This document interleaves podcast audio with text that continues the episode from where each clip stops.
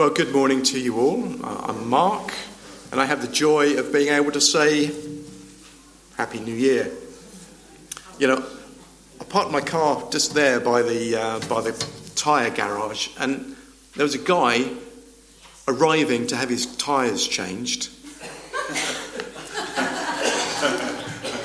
I suggested it might have been on Tuesday, and I said to him, Happy New Year. And he said, Well, yeah, but like what a year it's been and what's going to happen this year. And, and I wished, I wished, I wished I told him this. Let's start 2023 with some words from Jesus. And this is John 14, and you'll know these words. Do not let your hearts be troubled. Trust in God. Trust also in me. In my Father's house are many rooms.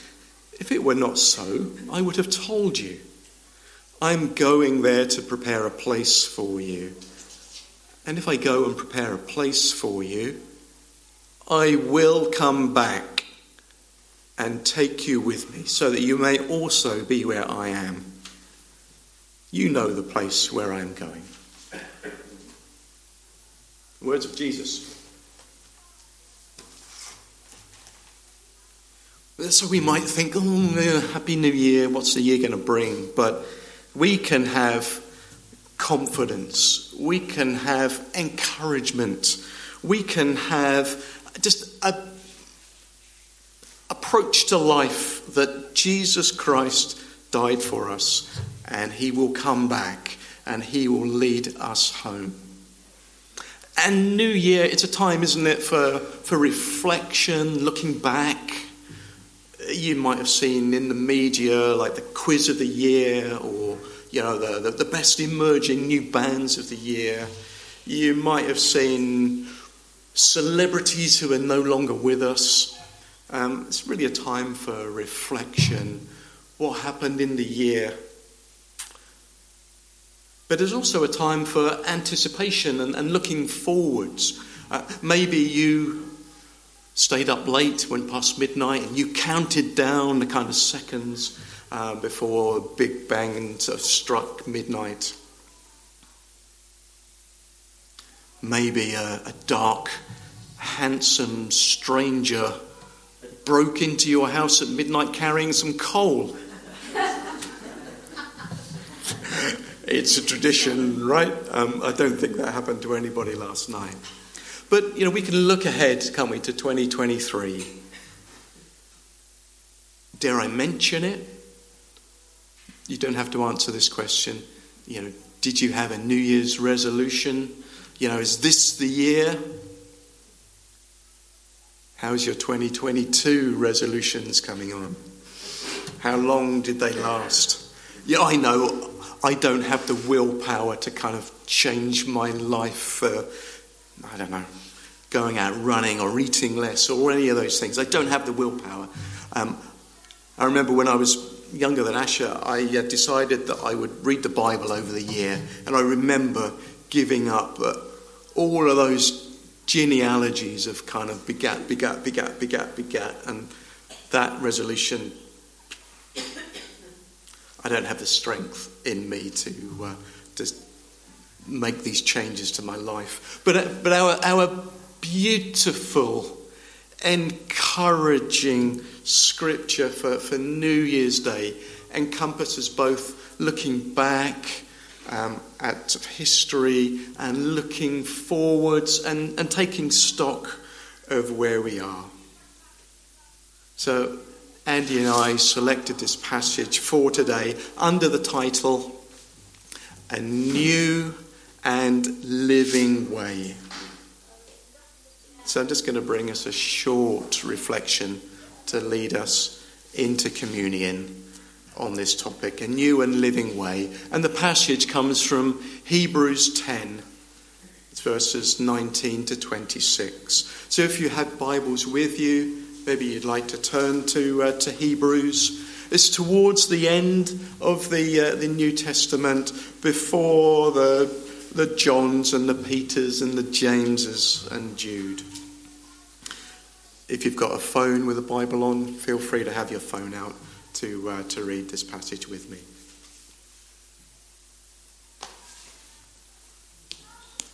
So this is Hebrews 10, and it's verses 19 to 26. In, in my NIV version, this is captioned A Call to Persevere. Therefore, brothers, since we have confidence to enter the most holy place by the blood of Jesus, by a new and living way, there it is, the new and living way, opened for us through the curtain, that is, the body. And since we have a great high priest over the house of God, let us draw near to God with a sincere heart in full assurance of faith, having our hearts sprinkled to cleanse us from a guilty conscience, and having our bodies washed with pure water. Let us hold unswervingly to the hope we profess, for he who promised is faithful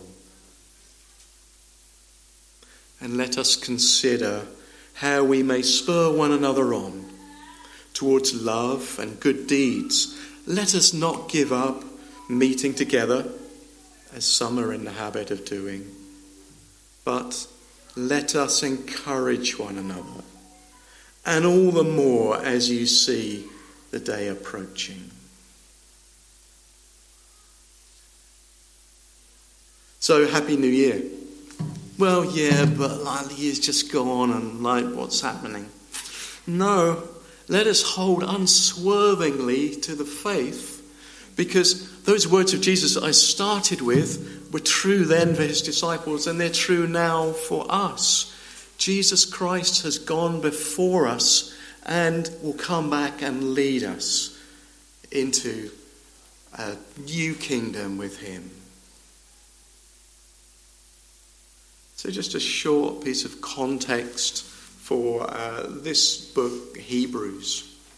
It's written in the second half of the first century. There's still some first hand witnesses to the life of Jesus. There's many more who have heard about the good news from those first hand witnesses. It's written by an unknown author um, someone who didn't see Christ but has been led to Christ through those witnesses. But things are going wrong. Nero is the emperor in Rome and he's starting the persecution of the Christians. Uh, earlier on in, uh, in the book, the author writes Remember those who are in prison and remember those who are mistreated. And, and the recipients of this letter, uh, some of them, Hebrews and us, witnessed Christ's resurrection, witnessed the ascension, witnessed the coming of the Holy Spirit, and we, like them, are anxiously waiting for Christ's return, for Christ to fulfill that promise that I read from John's Gospel. But for the Hebrews and for us, we don't know what's going to happen. We don't know what's going to happen this year. I don't think that we'll face persecution, but there are believers in the world who are being persecuted for their faith right now. And when the Hebrews were saying, well, Christ promised to return, when will he return? When will he fulfill his promise? Well, the purpose of this letter, Hebrews, is to encourage the Hebrews to, to persevere, to believe in Christ's promise, to trust in God. And it's true for them and it's true for us. The author is telling us to persevere and to have that unswervable faith in God and in the promises of God. And this letter is also rhetoric, is argument that's showing, demonstrating, proving, motivating the people who hear this letter that Christ is superior, superior to the prophets and superior to the law and superior to a great number of the, uh, the traditions and the history of the Jewish nation. If you read the whole letter, you'll read better, more, greater countless times. The author is saying Christ Jesus is the fulfillment of God's promises, and He is greater than, is more than anything that's come before. Jesus said, didn't He? I've come to fulfill the law and the prophets.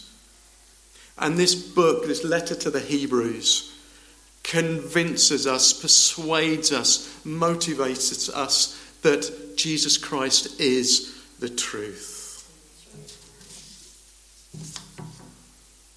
So it's a lovely, lovely passage for New Year's Day.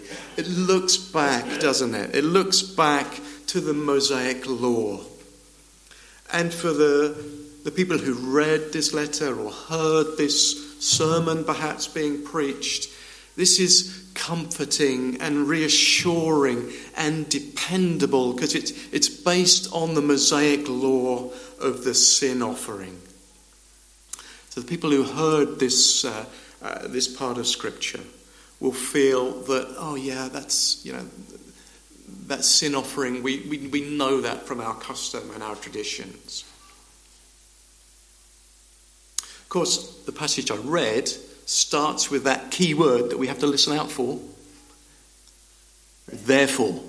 So we do need to step back a little bit to find out what was being argued before. And this is so comforting for us it's so comforting. Our sins have been forgiven. Christ Jesus, through his sacrifice, shedding of his blood on the cross, has restored us out of sin into a relationship with God. And that's true for us.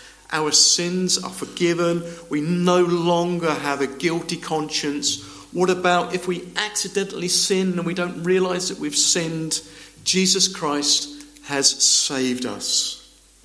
He is the one sin offering for all. And that sin offering we read in Leviticus 4. You could go and read it uh, later today if you want.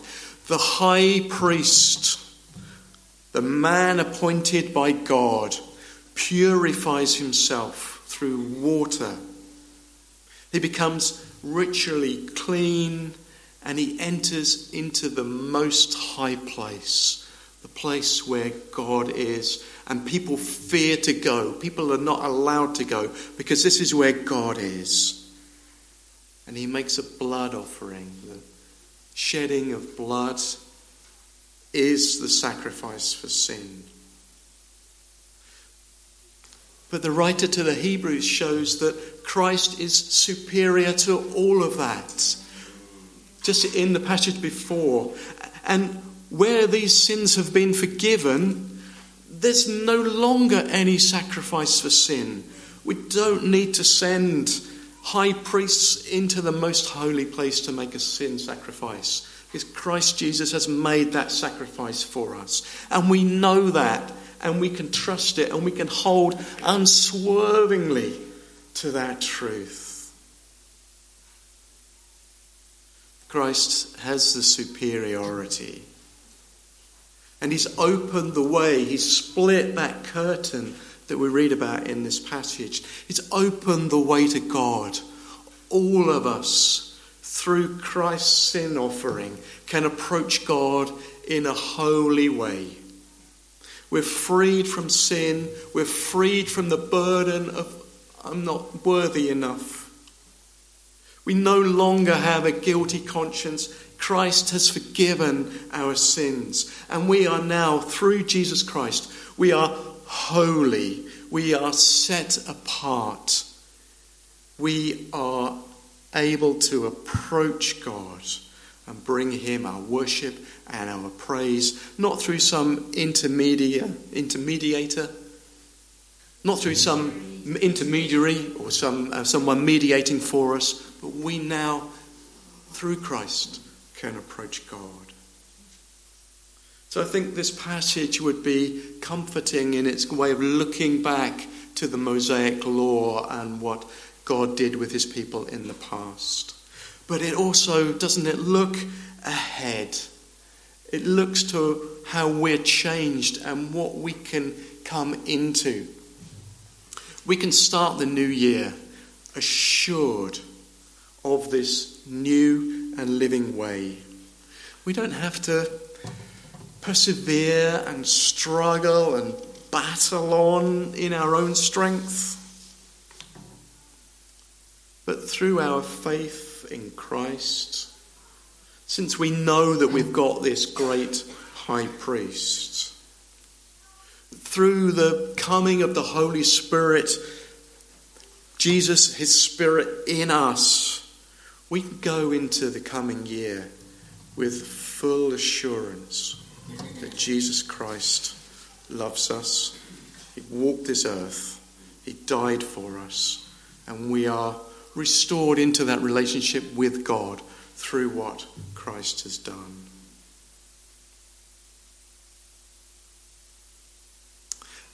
I don't know if you're a New Year's resolution type of person. Maybe you made a New Year's resolution, but I'd like us to agree this together from Holy Scripture. Let this be our prayer for 2023. Let this be the way that we approach all that's to come through the coming year. Let us hold unswervingly to the hope we profess. Let us hold unswervingly to the hope that we profess. Secondly, consider how we can spur one another on in love and good deeds. Consider how we can spur one another on in love and good deeds. Let us continue to meet one another. Let's come and worship God in this public forum. Let's meet together in our life groups. Let's get involved in the work of the church. Maybe we can make tea and coffee. Maybe we can um, bring cakes. Maybe we can come and serve in this building and all the activities that happen here during the week. So let us continue to meet one another. And perhaps most of all, if we just remember one thing from this list of four things, let us encourage one another. Let us encourage one another. Not, oh, good morning, how are you? But deep spiritual encouragement. Let's get under the veneer and reach out to one another in love and encourage one another as we face whatever the year will hold.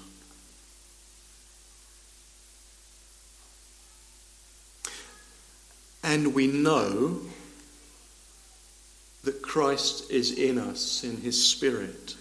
So we don't need strength or power or deep scriptural knowledge or kind of out of our own strength. We can just open ourselves up to the work of the Holy Spirit to fulfill these four, I don't even want to call them resolutions. And we know that we can accomplish all things through the body and blood of our Saviour. And, and as we share communion together in just a few minutes, let us reflect on the shed blood of Christ, that sin offering, that once and for all sin offering of Christ, and his broken body that opened the way for us into a relationship with God. And in closing, this is my prayer for us for 2023. As we look ahead to the coming year, no fate I dread. I know that I am forgiven. The future sure I will prepare a way for you. The price it has been paid. For Jesus bled and suffered for my pardon, and he was raised to overthrow the grave. To this I hold. My sin has been forgiven. Jesus now and forever is my plea. Oh, the chains are released. I can sing. We are free. Yet not I, but through Christ in us. Heavenly Father, we praise you for your Son, Jesus Christ. We thank you for his sacrifice for us on the cross. We thank you for the truth, the promises that he made.